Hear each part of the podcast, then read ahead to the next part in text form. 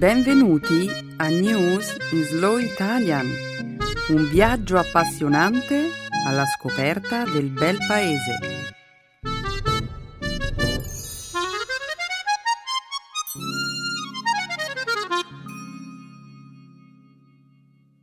Oggi è giovedì 27 giugno 2013. Benvenuti a una nuova puntata di News in Slow Italian. Un saluto a tutti i nostri ascoltatori.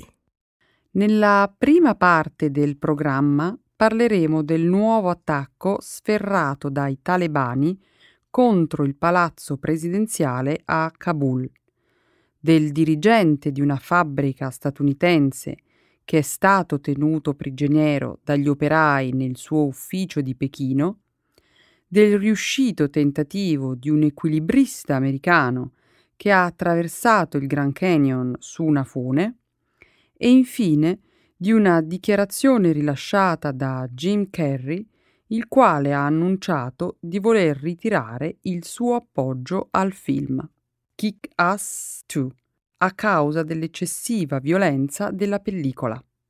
Grazie Beatrice. E che cosa avremo nella seconda parte della trasmissione? Apriremo la seconda parte del programma con un segmento grammaticale. Nella nostra conversazione punteremo i riflettori sul verbo piacere. Concluderemo poi la trasmissione con lo studio delle espressioni idiomatiche. Anche oggi questo segmento del programma sarà dedicato ad esplorare un nuovo modo di dire italiano. A bizzeffe. Benissimo, diamo inizio alla trasmissione. Alziamo il sipario.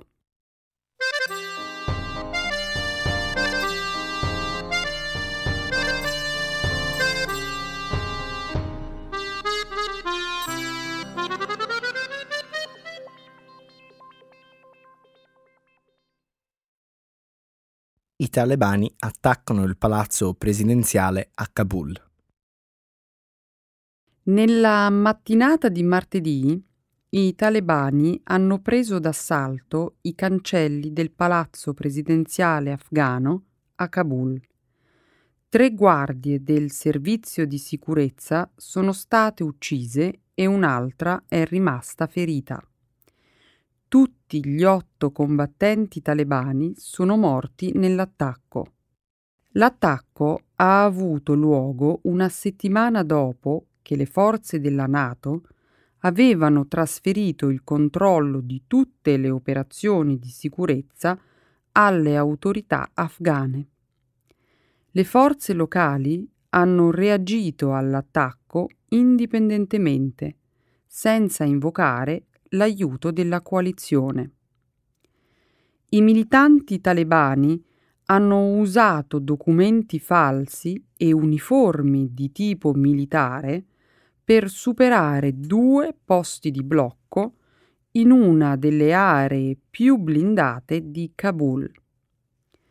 I ribelli, che avevano programmato un'autobomba, hanno aperto il fuoco a circa 500 metri dal palazzo presidenziale. L'attacco rischia di complicare gli sforzi compiuti dagli Stati Uniti per cercare di convincere il governo del presidente Karzai a partecipare ad un dialogo di pace con i talebani. Il governo degli Stati Uniti spera di riconciliare le 2 parti in vista delle elezioni presidenziali afghane e del ritiro della maggior parte delle truppe da combattimento straniere nel 2014. Pessimo tempismo. Proprio la settimana scorsa il governo americano aveva annunciato di avere in programma l'avvio di colloqui formali con i talebani. L'attacco complicherà sicuramente la situazione. Sì, pessimo tempismo. I talebani hanno inaugurato il loro primo ufficio politico il 18 giugno scorso a Doha, nel Qatar. E hanno detto di essere disponibili ad avviare negoziati di pace con i rappresentanti del governo americano. Si tratta del primo passo significativo verso un processo di pace nei 12 anni della guerra in Afghanistan. E ora? Sarà concepibile un dialogo tra i talebani e il governo afghano? Questa era l'idea. L'apertura dell'ufficio diplomatico ha richiesto più di 2 anni di trattative. Ma ora Karzai e altri esponenti della classe politica afghana sono piuttosto irritati perché hanno l'impressione che tale ufficio sia più un'ambasciata rivale che un luogo per gli incontri di pace. È terribilmente complicato. Una conferenza di pace e un attacco contro il palazzo presidenziale allo stesso tempo. A quanto pare, nella mente dei talebani, partecipare a colloqui di pace e combattere non sono 2 cose mutualmente esclusive. Non hanno infatti rinunciato alla violenza e azioni offensive continuano in tutto il paese.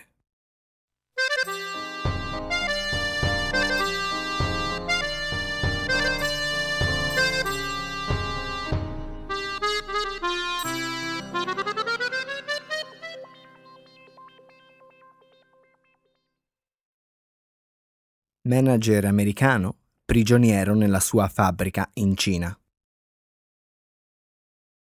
Chip Stans, un dirigente di fabbrica statunitense, è stato rilasciato dopo quasi 1 settimana dopo essere stato tenuto prigioniero nell'ufficio del suo stabilimento a Pechino.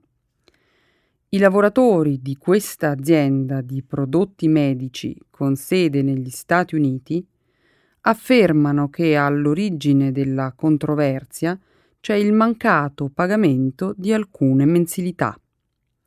Stans ha spiegato alla stampa di avere intenzione di ridurre la produzione locale e di voler trasferire parte della lavorazione in India, dove il costo della manodopera è più a buon mercato.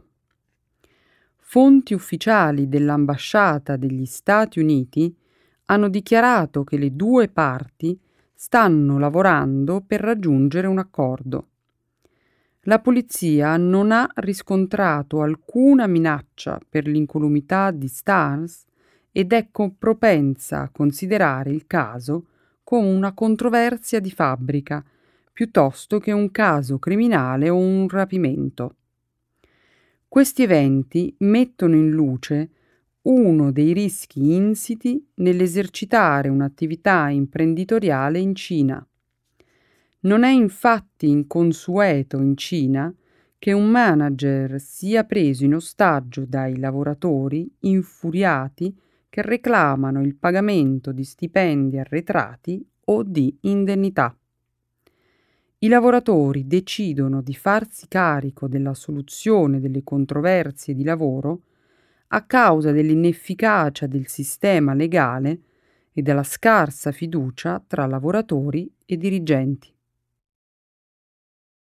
Tutto ciò sembra piuttosto violento, Beatrice. No, non si è trattato di un'azione violenta. Stans può parlare con i giornalisti e spostarsi all'interno dello stabilimento.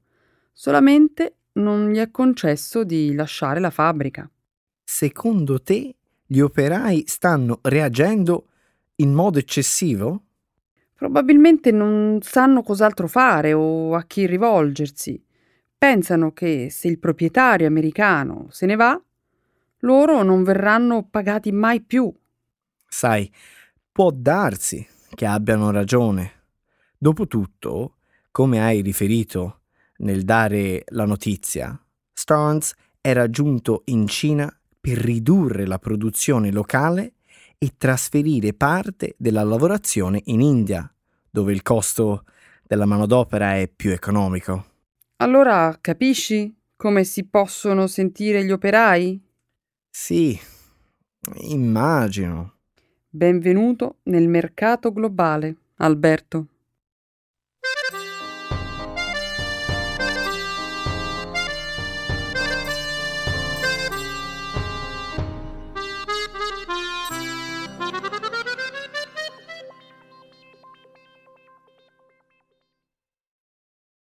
Uomo statunitense attraversa Grand Canyon su una corda tesa. Domenica scorsa l'americano Nick Wallenda è diventato il primo uomo ad attraversare il Grand Canyon su di una corda tesa. Ha camminato con successo i 400 metri, 1400 piedi, in 22 minuti e 54 secondi. Wallenda ha effettuato la traversata a ben 1500 piedi, 450 metri dal suolo, su di un cavo d'acciaio da 5 cm, 2 pollici di spessore, senza cintura di sicurezza o rete di sicurezza. La traversata è stata fatta utilizzando un bilanciere di 20 kg, 43 libbre. L'evento è stato trasmesso in diretta in 217 paesi in tutto il mondo. Wallenda si è fermato inginocchiandosi 2 volte. La prima volta si è fermato a causa del vento e la seconda volta perché il cavo aveva preso un ritmo inquietante. Indossava un microfono e 2 fotocamere, una che guardava verso il basso e una che guardava in avanti. Un membro della 7ª generazione della famiglia di Flying Wallendas, di acrobati, il 34enne Wallenda, ha anche fatto storia lo scorso anno, diventando l'unica persona a completare una camminata su un filo nel baratro delle cascate del Niagara. Domenica scorsa ha usato lo stesso cavo. Il suo bisnonno, Carl Wallenda, è caduto durante una performance a Porto Rico ed è morto all'età di 73 anni. Diversi altri membri della famiglia sono morti durante l'esecuzione di acrobazie sul filo. In realtà ho guardato la traversata. A volte ho chiuso gli occhi per qualche istante perché ero troppo spaventato nel guardare. Uffa! Sì, insomma, tu e milioni di persone lo hanno visto. Sembri più sarcastica che emozionata. Io proprio non capisco perché le persone fanno queste cose pericolose. Vorrei capire, rischiare la vita per salvare gli altri o per fare una scoperta importante. Quali sono degli esempi, eh? Solo 2 settimane fa una nuotatrice australiana, Chloë McCardel, ha tentato di nuotare tra Cuba e Stati Uniti. Si tratta di una nuotata di 103 miglia, 166 chilometri. Ha dovuto finire la sua nuotata dopo 11 ore quando è stata punta da meduse. Sì, infatti, ma quello è diverso. Ma lo pensi davvero? Ma certo! Ecco un altro esempio. Diana Nyad. Anche lei ha tentato di nuotare da Cuba a US. Nel 2012? Brava!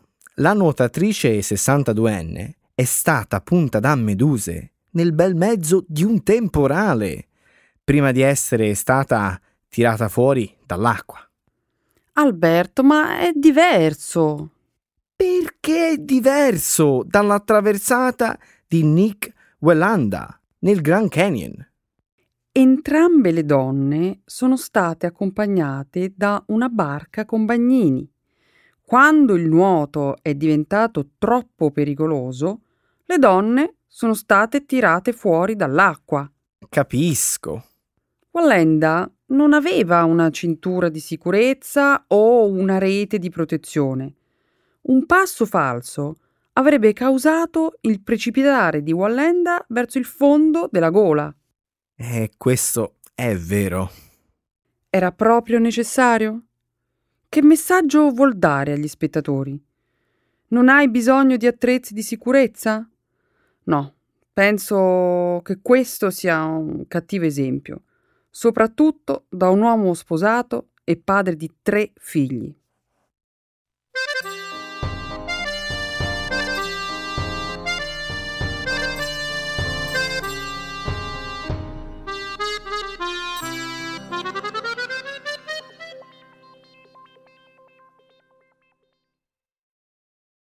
Jim Carrey non condona la violenza del suo film Kick-Ass 2.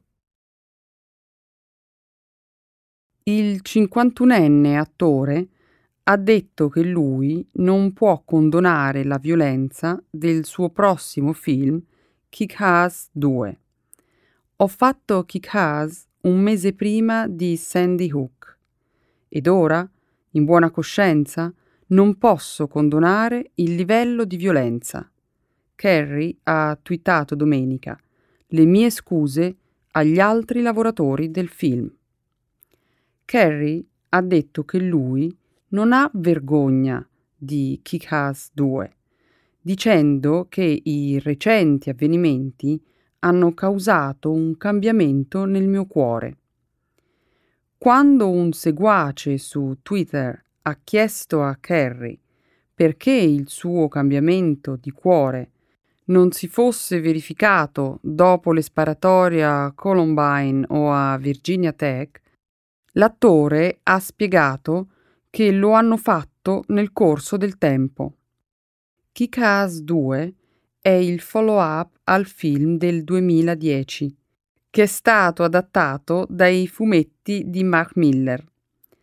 Nel film 2 ragazzi decidono che non hanno bisogno di poteri speciali per combattere il crimine e quindi sviluppano i propri supereroi.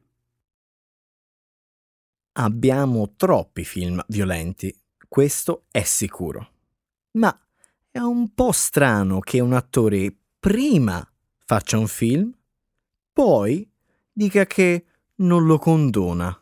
È strano, sì, ma eventi tragici come Sandy Hook possono cambiare il modo di pensare alla violenza in TV. Sì, capisco. Quindi Carrey ha ritenuto giusto esprimere questo cambiamento. Ho un'idea.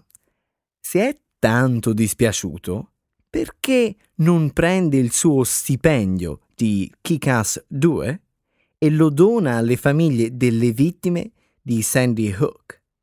Sarebbe certamente uno scoop e porterebbe la gente a guardare al problema più serenamente.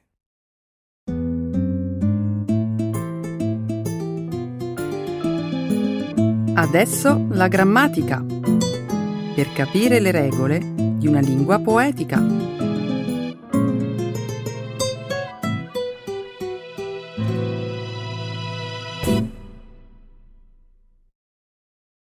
The verb piacere. Beatrice, ti volevo dire una cosa. Alberto, cosa bolle in pentola? No, nulla di importante. Allora spero che sia qualcosa di interessante. Sarai orgogliosa di me. Questo lo vedremo. Dai, dimmi. Io ieri ho visto uno dei film che mi avevi consigliato. Davvero? Sì, è quel film ambientato nel Medioevo, ricordi? Questo non mi dice molto. Dimmi dell'altro. È il racconto di un anziano frate e delle sue avventure di quando era novizio. Qualche altro suggerimento? Me ne hai parlato tu, non ricordi proprio nulla? Per caso è la storia del frate Guglielmo da Baskerville e il novizio Adso da Melk? Che memoria! Ti ricordi anche i nomi dei protagonisti? Certo! Tu stai parlando del romanzo di Umberto Eco. Bravissima! Il titolo è Il nome della rosa. Adesso mi sembra di ricordare meglio. Io in realtà ti avevo suggerito prima di leggere il libro e poi di vedere il film. Lo so, ma è stata una scelta strategica. Cioè? A te piace prima vedere i film e poi leggere i libri? In questo caso sì. Il libro è lungo 500 pagine. Impiegherei 3 mesi per leggerlo. Quindi, per risparmiare tempo, hai voluto vedere il trailer del libro. Però, mi piace questo concetto. Ma parliamo del film. Ti è piaciuto? Non ho ancora deciso. Devo dire però che la storia dei delitti misteriosi è molto intrigante. A me piacciono molto gli attori. Tu che ne pensi? È vero. Sean Connery e Christian Slater fanno un ottimo lavoro nel ruolo dei due monaci investigatori.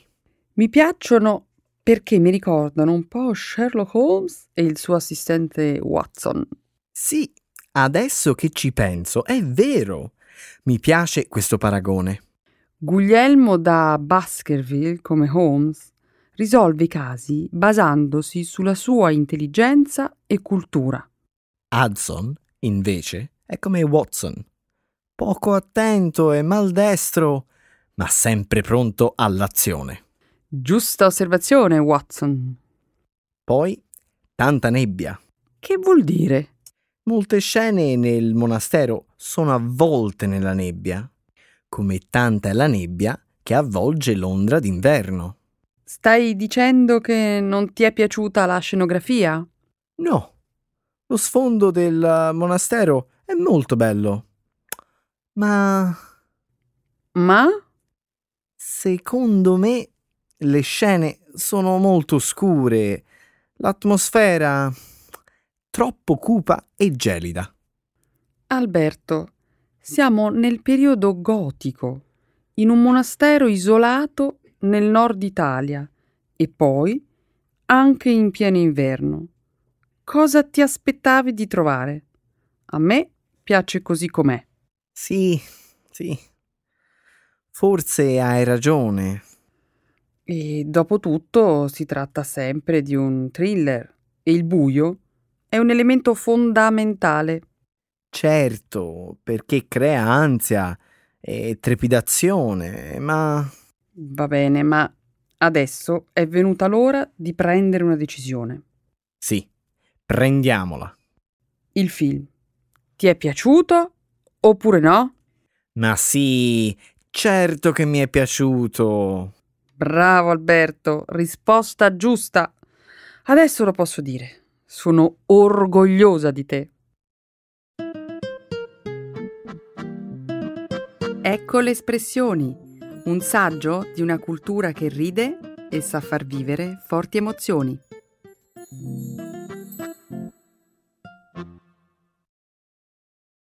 A Bizzeffe. In Abundance. Beatrice, ti devo raccontare un fatto stranissimo. Capitano sempre tutte a te le cose più strane. Sì, sempre a bizzeffe. Dai, racconta tutto. Allora, la settimana scorsa, mentre tornavo a casa, prima di aprire la porta del mio appartamento, sono stato distratto da un forte profumo. Che tipo di profumo? Di cibo. Era un odore irresistibile di arrosto. Sei sempre il solito goloso. La sorpresa è stata scoprire di avere un vicino di casa. Pensavi che quell'appartamento fosse vuoto? Sì. Bando alle ciance. Alla fine, Lo hai conosciuto, il tuo vicino? Sì, ma in modo molto imbarazzante. A te di cose imbarazzanti ne capitano a bizzeffe. Non è una novità. Senti questa. Mi avvicino alla sua porta per annusare meglio l'odore e... La porta si è aperta? Sì, all'improvviso. Oddio, chi c'era? Un vecchietto. E sai cosa fa? Mi sorride e mi chiede: vuoi un caffè? E tu? Che hai fatto? Mi conosci, sono educato, quindi ho accettato. Più che educato, direi curioso. Ma com'era la casa? Disordinatissima. C'erano tanti libri, fotografie, ma soprattutto quadri a bizzeffe, sparsi dappertutto. Beh, cosa hai scoperto? Una volta entrato, il nonnino comincia a parlare senza fermarsi. Di cosa? Di tutto. Del vicinato, del giardino, di storia, arte, viaggi e paesi. Facevo fatica a seguirlo. E tu? Cosa hai fatto? Sei rimasto? E certo, che dovevo fare? A un certo punto gli ho domandato dei suoi quadri. E sai cosa ho scoperto? Che faceva il commerciante d'arte? No. Ci sei andata vicino. Era un pittore. Un artista. Bello. Ti ricordi il genere di pittura? Questo non te lo so dire, ma la natura era un tema molto ricorrente nei suoi quadri. E non è finita qui. C'è dell'altro. Sono rimasto a cena. L'odore era irresistibile e non potevo rifiutare l'invito. Conoscendoti, questo era prevedibile. Per tutta la cena il vecchietto mi ha raccontato storie a bizzeffe. Lo sospettavo. Saranno venuti giù una valanga di ricordi. Oh, sì. Ma i suoi racconti, insieme ai suoi quadri, mi hanno fatto viaggiare nei posti più belli e romantici d'Europa. Che serata incredibile, Alberto. Sei rimasto fino a tardi? No, sono andato via subito dopo cena. Hai ringraziato, vero? Era il minimo che potessi fare. Poi gli ho anche promesso che sarei tornato a trovarlo. Ma poi... Ancora? Non è finita qua? No. È qui che succede una cosa strana. Cosa? Qualche giorno dopo ho trovato fuori dalla porta di casa mia un piccolo quadro del Ponte Carlo di Praga e un bigliettino. Cosa c'era scritto? Una citazione di Benjamin Franklin. Che cosa diceva? Se amate la vita, non sprecate tempo, perché è ciò di cui sono fatte tutte le nostre vite. Caro amico, augurami buon viaggio.